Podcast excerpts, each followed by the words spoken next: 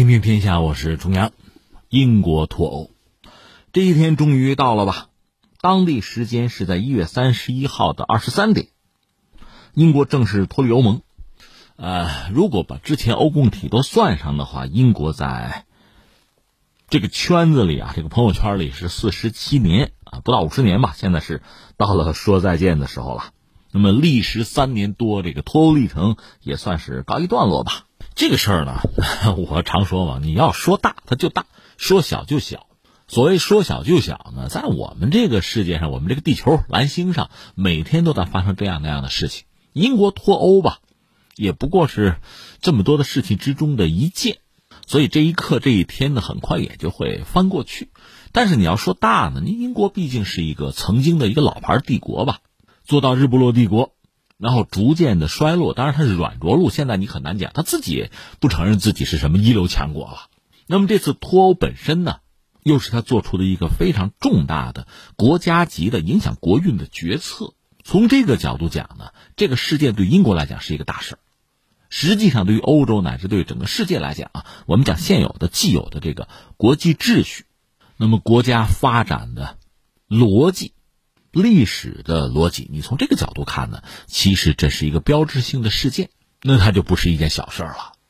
所以今天我想这样啊，一个是我们就事论事关注一下哈；再一个呢，我们还是应该拿点时间，甚至这几天的节目，我们可以拿一点时间对英国做一个彻底的审视。你要把这个事件放回到英国的发展史之中，放到整个英国这个国运呢，就跌宕起伏的历史之中。你去看它，可能会得出一些有意思的结论。而这个结论说到底呢，于英国有多大的意义，这是一个啊；另外，于这个世界，甚至于我们有什么意义，这才更关键吧。行，这就是我的想法吧。那咱们一样一样说，先就事论事说这个事儿哈。我们当然看一下英国人怎么度过这个关键时刻。我们刚才说，当地时间是一月三十一号的二十三点，这是脱欧的这个准确时刻吧。那在这个时刻到来之前一小时，在二十二点呢，英国的首相约翰逊发表了一个电视讲话，这提前就录好了吧？这套嗑早就准备了嘛。他讲今天晚上我们将离开欧盟，这是黎明破晓的时刻，大幕升起，将上演新华章，这也是真正的全国重新开始和变化的时刻。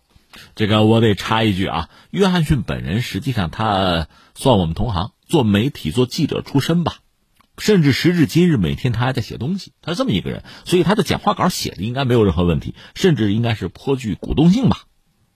他就说呢，五十多年之后，欧盟的发展方向已经不适合英国。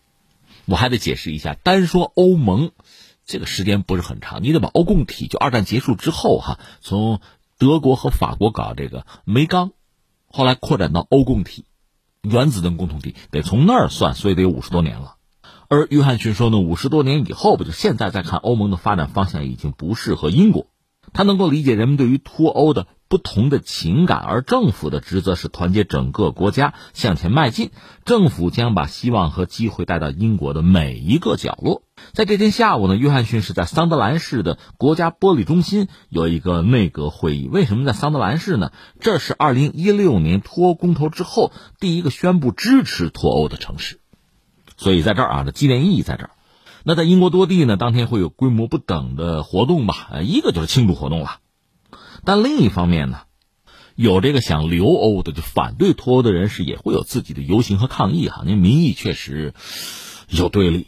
我们先说庆祝吧。你看伦敦，伦敦首都嘛，它的庆祝活动肯定是引人瞩目。一个是议会广场，每根旗杆上挂了英国的国旗，脱欧支持者呢是到议会的广场表达他们的这个喜悦之情吧。晚上九点到十一点呢，议会广场有大的庆祝活动，呃，白厅、唐宁街，呃，都上演灯光秀，寓意就英国要团结啊。首相府从晚上十点钟开始显示倒计时，下午三点呢，英国之前做了三百万枚脱欧的纪念币正式开始流通，不过没有看到大本钟的消息，看来就算了呗，因为正在维修期间，本来是要敲一家伙，敲的话得花钱，这个钱政府可能还还出不了。所以就算了，看来啊，呃，除了庆祝活动以外呢，就反对脱欧的人在英国多地有这个游行示威。那我们就就事论事讲，英国现在就是脱欧嘛，脱欧之后有一个所谓过渡期。你看啊，呃，一月三十一号这事儿已经办了，随着这天的过去，英国正式脱欧，然后就是二月一号了。从二月一号开始，整个二零二零年这一年到十二月三十一号吧，这个阶段叫做过渡期。这一年十二个月嘛，正好一月份过去，剩下十一个月是过渡期。在这期间呢，就是英国还是要留在那个欧盟的关税同盟和欧洲单一市场，这个还没有真脱。双方的贸易关系呢，就是叫维持现状，人员呢，应该说也还可以自由流动，而英国还得遵守欧盟的所有的规则吧。但是呢，不再参与欧盟的这个决策的进程了，你也没这个权利了。那双方呢，就在过渡期结束之前，应该啊，争取是就经济安全合作等等方面能够达成一系列新的协议。那你说十一个月能不能做到这些事情？那谁知道呢？对吧？呃，但是这个事儿已经办了，到现在了。说一点个人的这个感慨是什么呢？刚才我们谈到，英国曾经是一个全球首屈一指的大帝国，日不落帝国嘛。它整个国家很小，是岛嘛，国土面积不如日本嘛。我们曾经说过，但是呢，利用什么样的机会就把自己做出来，而且拿到全球的霸权若干的时间。当然，它逐渐就有衰落了。那么衰落的原因又是什么？这个待会儿我觉得我们可以拿点时间来关注、来分析啊，做做解释。那你说英国脱欧，脱欧意味着他曾经入欧啊？那你当年为什么要入欧啊？现在脱欧，脱欧又是为了什么？其实我们再三讲就事论事的话呢，今天就目前这个时代，其实全球化遇到很大的阻力。全球化的阻力呢，不是人们对他喜欢还是不喜欢，我理解说到底呢是眼前就是线下的利益。有限，就之前我们节目也聊过，我看很多媒体是不是也分析过，就是一个增量存量的问题。如果说科技发展、经济高歌猛进、水涨船高，在这个时候呢，什么事儿都好办。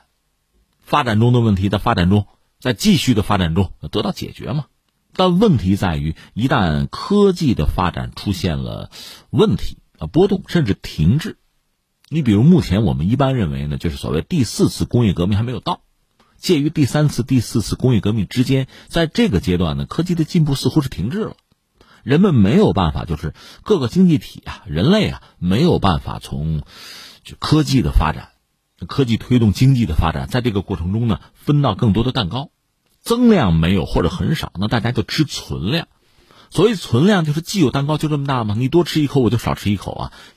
所以从这个角度，你大概也能够看明白，比如美国为什么要打贸易战，包括英国脱欧，它有这方面的因素。当然说，一个国家一个经济体最终做一个决策吧，它是很多因素复合在一起啊，彼此之间影响甚至发酵这么一个过程啊。但是从我们这个角度看啊，这确实是一个因素。那么英国脱离欧盟呢，与其说它是为了争得更多的利益，倒不如说它是要止损啊，要静观其变呀。我们很难讲，他这是把大门关上，缩回自己的家里边做一个宅男，不是这样。但是显然他要要保护自己，保护自己的存量，对很多纷扰啊争夺要做壁上观。不管是这个世界上全球前几大经济体之间的博弈啊竞争，还是在欧盟内部的博弈和竞争，他显然想通过这种所谓我们是不是可以称之为闭关啊这么一种方式。来度过这一波他自己无从控制，甚至也无法判断结果的纷扰混乱，这样讲是不是形象一点啊？总而言之吧，呃，英国人是笃定，通过脱欧的方式呢，能够让自己的利益相对的最大化，至少是想得大于失吧。那么由此接下来，你说过渡期，他和欧洲之间的这个，就和欧盟吧之间的这一系列的谈判，应该很凸显自己在这方面的诉求。否则的话，脱欧就没有意义了。但是翻回来，对欧盟来讲呢，如果让你占太多的便宜，那就是告诉这个世界脱欧更好，留在欧盟里更糟。如果是传递这样一个信息的话，那欧盟恐怕自身就难保了。所以未来说这十一个月彼此之间的在经贸领域啊，这个谈判啊博弈，恐怕不是那么轻松。当然，关于这个事件吧，对英国、对欧盟啊、对美国乃至对中国的影响，我们也都做过分析，不再赘言啊。但不管怎么说，对于英国来讲，你看，第一个，他是通过公投的方式决定脱欧，然后呢，这算几届政府吧，把脱欧这个事情最后算是办了，算是进行到底了。其实我们之前讲他那个公投吧，也不是百分百大家都参与，那参与者呢，真正哈，决定离开欧盟的可能就是百分之五十二，就是脱欧留欧派在人数上差别不是太大，比例上接近。当然，随着时间的推移吧，这三年多，脱欧脱的也不顺利，留欧派也曾经想过，我们要不要再次公投，也呼吁过这类的问题。但是到现在，你看呢，脱欧最终是完成了，而留欧派呢，虽然也不爽啊，不愉快，呃，也算是有游行抗议，但是也没有酿成大的这个社会的动荡和冲突，因为双方的这个实力差不太多呀。那到了这个时候呢，这条船的航向既定，大家就接受了，这也是英国人的一个特点吧。否则，如果真的是大的社会动荡和对峙成为一月三十一号的主题，那这个国家会怎么样就不好讲了。所以还好吧，但是一系列的矛盾或者问题还在，就是比如苏格兰脱英的问题啊，怎么样确定啊，重新确定和欧盟的关系和距离啊，包括和美国和其他经济体啊，就这些问题还是摆在英国人面前。我们且看他们如何见招拆招吧。那截止目前，我们算是说清楚了一个问题，就是就事论事我们又看了看，关注了一下英国脱欧。一月三十一号晚上的二十三点，当地时间啊。那下面还有一个问题，我觉得我们更应该仔细的思考啊，关注啊，就是英国这个国家本身。